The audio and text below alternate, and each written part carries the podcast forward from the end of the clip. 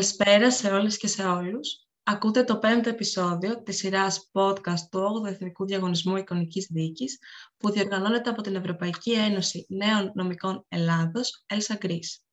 Ο Εθνικός Διαγωνισμός Εικονικής Δίκης είναι η πιο ολοκληρωμένη προσωμείωση του ελληνικού συστήματος απονομής της δικαιοσύνης. Φέτος, για τρίτη συνεχόμενη χρονιά, έχουμε την τιμή ο διαγωνισμός να τελεί υπό την αιγίδα της αυτής εξοχότητος Προέδρου της Δημοκρατίας, κυρίας Κατερίνα Σακελαροπούλου. Θέμα της σημερινής συζήτησης είναι το ένταλμα προσωρινής κράτησης. Καλεσμένος μας είναι ο κύριος Ιωάννης Ναζήρης, επίκουρος καθηγητής ποινικού δικαίου της Νομικής Σχολής του Αριστοτελείου Πανεπιστημίου Θεσσαλονίκης. Κύριε Αναζήλη, καλησπέρα. Σας ευχαριστούμε θερμά που είστε σήμερα μαζί μας. Καλησπέρα και ευχαριστώ και εγώ για την πρόσκληση. Ας ξεκινήσουμε τη συζήτησή μας σε ένα πιο γενικό πλαίσιο. Θέλαμε, κύριε καθηγητά, να μας εξηγήσετε τι ακριβώς είναι η προσωρινή κράτηση, ποιο σκοπό εξυπηρετεί και πώς επιβάλλεται. Λοιπόν, η προσωρινή κράτηση είναι, αν μιλήσω αρχικά με νομικούς όρους, είναι το επαχθέστερο μέτρο δικονομικού καταναγκασμού που διαθέτει η ποινική δικονομία. Είναι η στέρηση της ότι αυτός δεν θα ξεφύγει και θα είναι παρόν σε όλη τη διάρκεια της ποινικής διαδικασίας και μέχρι το δικαστήριο, αλλά και για να εξασφαλίσουμε ότι δεν θα κάνει και άλλα αδικήματα, όπως αυτό το οποίο έκανε και για το οποίο κατηγορείται, αλλά και άλλα ενδεχομένως, έχουμε τη δυνατότητα να τον κρατήσουμε στην ουσία, να στερήσουμε την ελευθερία του, για να είμαστε σίγουροι ότι θα αποφευθούν αυτοί οι δύο κίνδυνοι. Η φυγή του δηλαδή και η αποφυγή της διαδικασίας αφενός και η τέλεση νέων ποινικών αδικημάτων. Αλλά πρέπει να μην λησμονούμε ότι είναι το ακραίο μέτρο δικονομικού καταναγκασμού αυτό. Η προσωρινή κράτηση λοιπόν μπορεί να επιβληθεί μόνο αφού έχει κινηθεί ποινική δίωξη, μόνο για συγκεκριμένα βαριά αδικήματα, κατά κανόνα για κακουργήματα και εντελώς εξαιρετικά για πλημελήματα, για την ακρίβεια, το μόνο πλημέλημα για το οποίο μπορεί να επιβληθεί προσωρινή κράτηση άμεσα, πρωτογενώς, είναι η ανθρωποκτονία από αμέλεια κατά συρροή. Στα υπόλοιπα πλημελήματα, μόνο αν πρώτα σου επιβάλλω περιοριστικό όρο και τον παραβιάσεις, μπορώ να σου βάλω έμεσα προσωρινή κράτηση. Άρα, κατά βάση για κακουργήματα. Αλλά δεν σημαίνει ότι και σε όλα τα κακουργήματα επιβάλλουμε προσωρινή κράτηση. Θα πρέπει να είναι ένα κακούργημα αρκετά σοβαρό αρχικά και να έχουμε και την ε, ε, σκέψη στο πίσω μέρος του μυαλού μας ότι ε, δεν θα αρκούσαν οι περιοριστικοί όροι και δεν θα αρκούσε και ο περιορισμός κατοίκων με βραχιολάκι που λέμε, δηλαδή η ηλεκτρονική επιτήρηση. Μόνο τότε μπορώ να επιβάλλω προσωρινή κράτηση. Άρα για βαριά αδικήματα, αφού έχει κινηθεί ποινική δίωξη και στο πλαίσιο μιας επικουρικότητας, δηλαδή δεν αρκούν τα υπόλοιπα και έτσι καταλήγουμε στην προσωρινή κράτηση. Την προσωρινή κράτηση την ονομάζουμε πλέον προσωρινή κράτηση, αλλά πρέπει να πω ότι παλιότερα, και αυτό έχει παραμείνει ακόμα και σε ορισμένους κακώς, ονομαζόταν προφυλάκηση μέχρι το 1996 δεν είναι προφυλάκηση κυριολεκτικά, δεν είναι προκαταβολική φυλάκιση για αυτό που έκανες, γιατί δεν πρέπει να ξεχνάμε ότι ο κατηγορούμενος χέρι του τεκμηρίου αθότητας, άρα τον κλείνουμε μεν μέσα, του στερούμε την ελευθερία, αλλά μόνο για τους σκοπούς που ανέφερα, όχι γιατί προκαταβολικά εκτύπηνη. Οπότε, αν τελικά αθώθη ο άνθρωπος, δικαιούται και αποζημίωση για τη στέρηση της ελευθερίας που υπέστη. Και αυτό επίσης πρέπει να το σκεφτόμαστε, γιατί στην πραγματικότητα δεν πρέπει ελαφρά την καρδία να κλείνουμε κάποιον άνθρωπο στη φυλακή. Κύριε Ναζέρη, είπατε είναι το επαχθέστερο μέτρο και ότι επιβάλλεται για πολύ συγκεκριμένα ε, αδικήματα και υπό πολύ συγκεκριμένες προϋποθέσεις.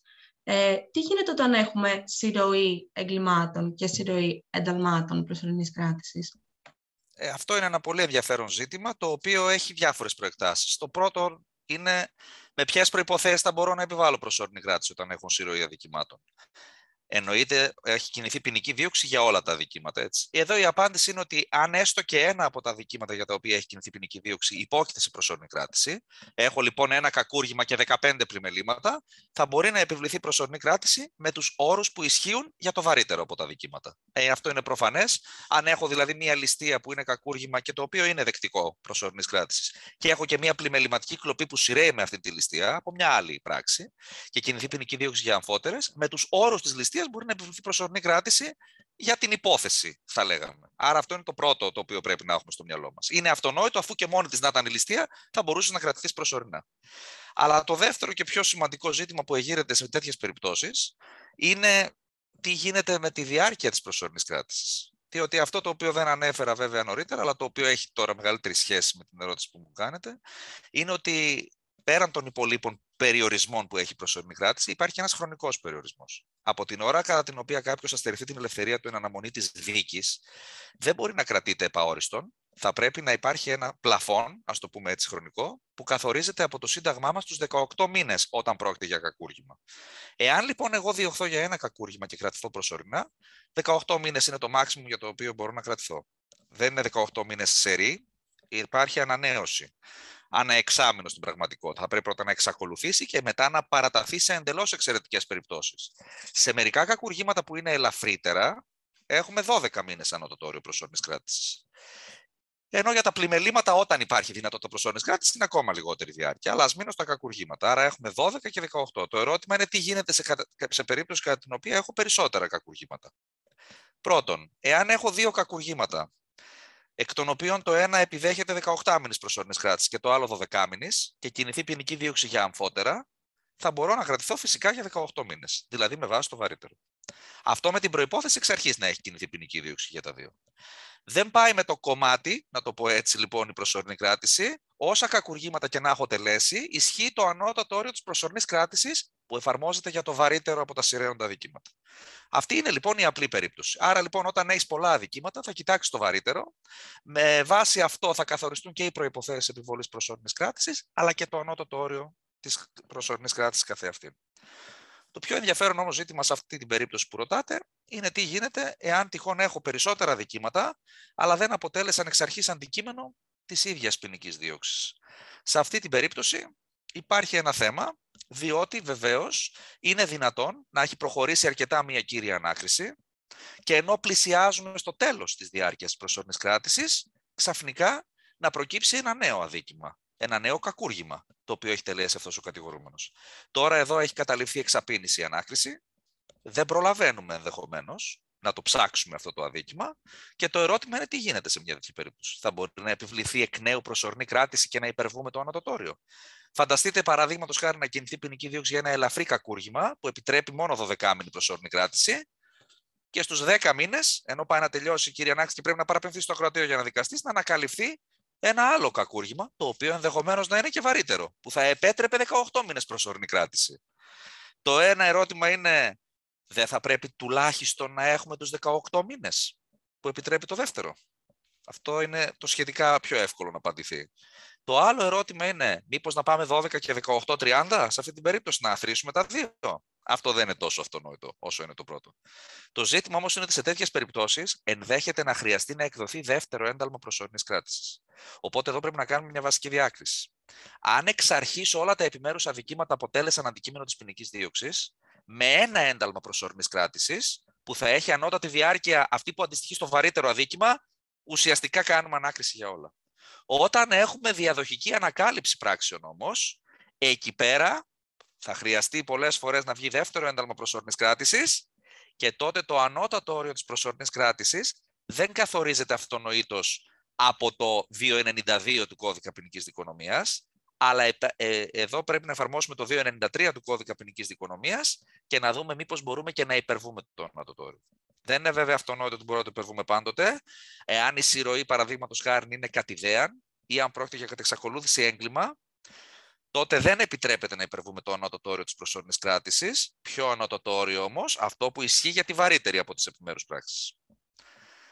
Εάν τώρα η συρροή είναι αληθής πραγματική, εκεί πέρα υπάρχει περίπτωση να μπορέσουμε να υπερβούμε το ανώτατο όριο της προσωρινής κράτησης, να σπάσουμε δηλαδή το ταβάνι ακόμη και του βαρύτερου αδικήματος και να πάμε πάνω από 18 μήνες. Όχι πάλι επα, επαόριστον, αλλά πάντως μπορούμε να το σπάσουμε σε περίπτωση κατά την οποία οι περισσότερες πράξεις που σειραίουν αληθινά και πραγματικά δεν αποτελούν κομμάτι της ίδιας υπόθεσης και αργήσαμε αρκετά να βρούμε τουλάχιστον τη μία από αυτές.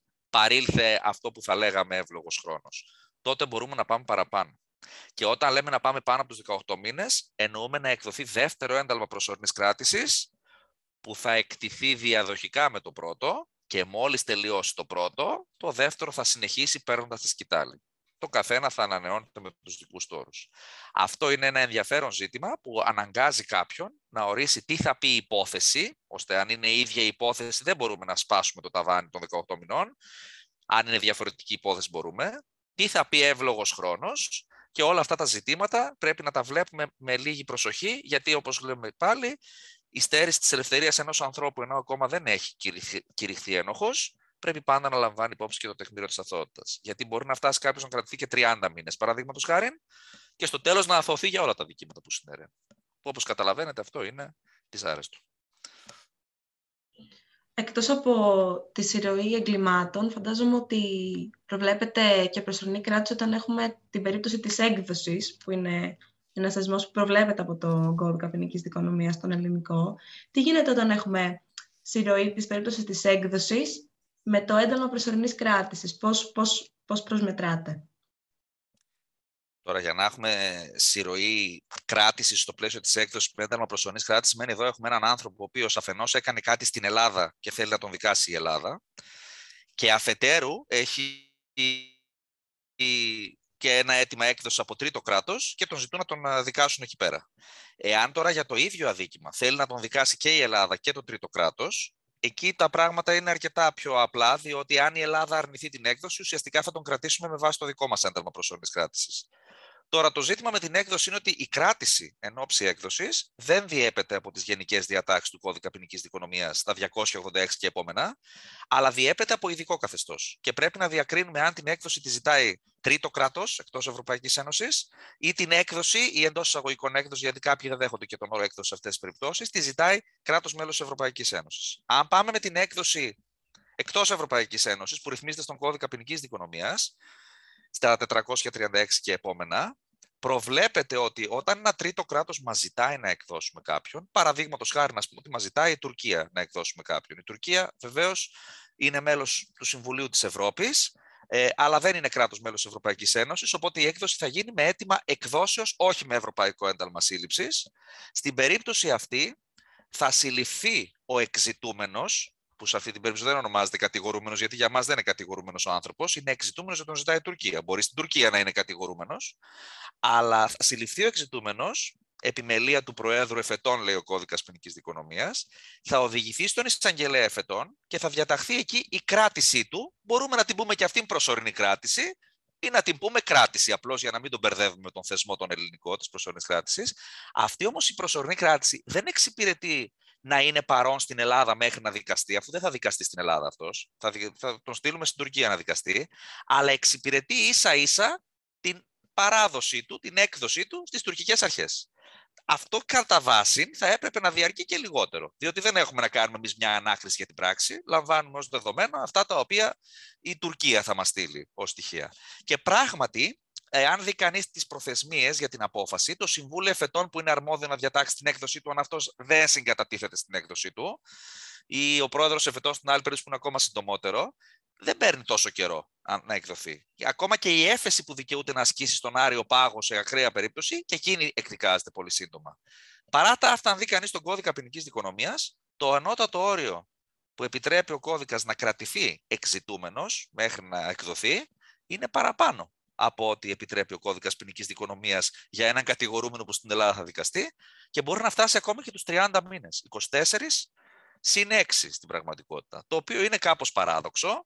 Υπερβαίνει το συνταγματικό όριο, το οποίο συνταγματικό όριο φαίνεται λοιπόν ότι εμείς το, το εφαρμόζουμε για την προσωρινή κράτηση για τους δικούς μας σκοπούς, όχι για την έκδοση, και μπορεί να οδηγήσει και σε ακρότητες. Όταν, για παράδειγμα, κάποιος ζητείται η έκδοση από δύο ή από τρία κράτη, έχουμε δει καταστάσεις αρκετά δυσάρεστες. Έχουμε και πρόσφατα παραδείγματα που κάποιος έχει κρατηθεί ουσιαστικά πάρα πολλούς μήνες, ενώ η υπόθεσή του βρίσκεται σε εκκρεμότητα. Παρ' όλα αυτά, αυτό είναι ένα ειδικό καθεστώς το οποίο εφαρμόζεται και προβλέπεται ουσιαστικά στις διατάξεις του κώδικα ποινικής δικονομίας αυτού του είδους η κράτηση.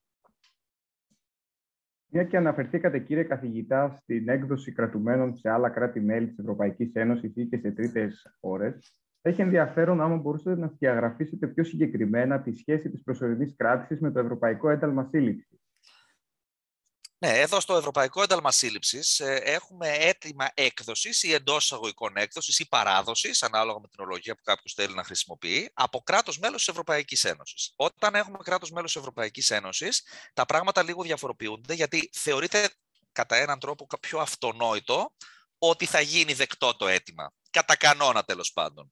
Και αυτό γιατί ε, σε τρίτα κράτη εκτός Ευρωπαϊκής Ένωσης δεν έχεις υποχρέωση να εκδώσεις ακριβώς. Μπορεί να έχεις μια διμερή σύμβαση βεβαίως, αλλά δεν υπάρχει γενική υποχρέωση στο διεθνές δίκαιο. Εντός της Ευρωπαϊκής Ένωσης όμως, όντας ένας ενιαίος χώρος ε, δικαιοσύνης, στην πραγματικότητα υπάρχει κατά κάποιο τρόπο μια υποχρέωση να δώσει, εκτός από ορισμένους λόγους άρνησης που περιέχονται στο δικαίωμα μας. Γι' αυτό έχουμε έναν ειδικό νόμο ως προς αυτό το ζήτημα, το νόμο 3251 του 2004, σχετικά με το Ευρωπαϊκό Ένταλμα Σύλληψης. Άρα λοιπόν η Γερμανία ή η Ιταλία θα εκδώσει Ευρωπαϊκό Ένταλμα Σύλληψης που θα το διαβιβάσει στις ελληνικές αρχές, όχι ένα γενικό αίτημα έκδοσης με το διεθνές δίκαιο. Και σε αυτή την περίπτωση όμως, εμείς μπορεί να χρειαστεί, όχι μπορεί να χρειαστεί, θα χρειαστεί πολύ συνήθως, θα χρειαστεί να συλλάβουμε κάποιον σε προετοιμασία για να τον παραδώσουμε στις Ιταλικές ή στις Γερμανικές αρχές. Αλλά αυτό, ε, αυτό διέπεται από τα άρθρα 15 και 16 του Ευρωπαϊκού Εντάλματος Σύλληψης, του νόμου 3251 του 2004. Και σε αυτή την περίπτωση, εδώ βέβαια δεν ε, ε, επεμβαίνει ο πρόεδρος εφετών για τη σύλληψη, αυτό είναι μία μικρή διαφορά. Ο εισαγγελέας εφετών εξ αρχής μεριμνά για τη σύλληψη, στη συνέχεια οδηγεί σε ενώπιον του εισαγγελέα εφετών και διατάσσεται η κράτησή σου υπό μία έννοια πάλι προσωρινή κράτηση εντός αγωγών, αλλά η κράτησή σου ω ότου εκτελεστεί το Ευρωπαϊκό Ένταλμα Σύλληψης. Η διαδικασία τώρα με την έκδοση εδώ έχει εξομοιωθεί τα τελευταία χρόνια. Δηλαδή, αν εσύ διαφωνεί με την ε, έκδοσή σου στη Γερμανία, στην Ιταλία, το Συμβούλιο Εφετών αποφασίζει και υπάρχει έφεση στο Συμβούλιο του Αριού Πάγου. Ενώ αν συμφωνείς, ο πρόεδρος Εφετών αποφασίζει. Οι προθεσμίες είναι πολύ μικρές. Ο πρόεδρος Εφετών 10 μέρες πρέπει να, σε 10 μέρες πρέπει να βγάλει τη διάταξη. Το Συμβούλιο Εφετών έχει μια μεγαλύτερη προθεσμία, αλλά σε κάθε περίπτωση μιλάμε για δύο έως τρεις μήνες το πολύ μέχρι να εκτελεστεί το Ευρωπαϊκό Ένταλμα Σύλληψης. Οπότε φυσιολογικά εδώ θα είναι ένα μικρό διάστημα στο οποίο κάποιος θα κρατηθεί ε, και πάλι όμως δεν υφίσταται ανώτατο όριο όπως έχουμε στον κώδικα ποινικής δικονομίας τόσο συγκεκριμένο. Παρόλα αυτά θα είναι πολύ μικρότερο το διάστημα για το οποίο κάποιος θα κρατηθεί σε αυτή την περίπτωση. Να τονίσω βέβαια και για την έκδοση σε τρίτα κράτη και για το Ευρωπαϊκό Ένταλμα Σύλληψης δεν είναι δεδομένο ότι κάποιος θα κρατηθεί, παρότι είναι πάρα πολύ συχνό, διότι και πάλι θα πρέπει να κριθεί από τα αρμόδια όργανα, τον εισαγγελέα φετών κατά βάση, εάν τυχόν αυτός είναι ύποπτος φυγής, εάν δεν είναι και μπορεί να εξυπηρετηθεί ο σκοπός της έκδοσης και με την επιβολή περιοριστικού όρου σε κάποιον άνθρωπο, μπορεί να αφαιθεί ελεύθερος με περιοριστικό όρο ή ακόμα και να αφαιθεί ελεύθερος χωρίς περιοριστικό όρο. Δηλαδή δεν είναι θέσφα ότι πρέπει κάποιος να κρατείται. Και αυτό είναι γενικά ένα συμπέρασμα που πρέπει να έχουμε. Η προσωρινή κράτηση θα πρέπει να θεωρείται εξαίρεση. Ε, το να αφαιθείς ελεύθερος με ή χωρίς περιοριστικούς όρους θα πρέπει να είναι το πρώτο που έχουμε στο μυαλό μας. Αυτό και για την έκδοση, συμπεριλαμβανομένου και του Ευρωπαϊκού Αντάλματο Σύλληψη, και για την προσωρινή κράτηση του κώδικα ποινικής δικονομίας. Κύριε Ναζίρη, θα θέλαμε εκ μέρους της Elsa Greece να σας ευχαριστήσουμε πάρα πολύ για τον χρόνο σας και την ενδιαφέρουσα συζήτηση. Ευχαριστούμε επίσης όλους και όλους εσάς που μας ακούσατε. Καλό απόγευμα.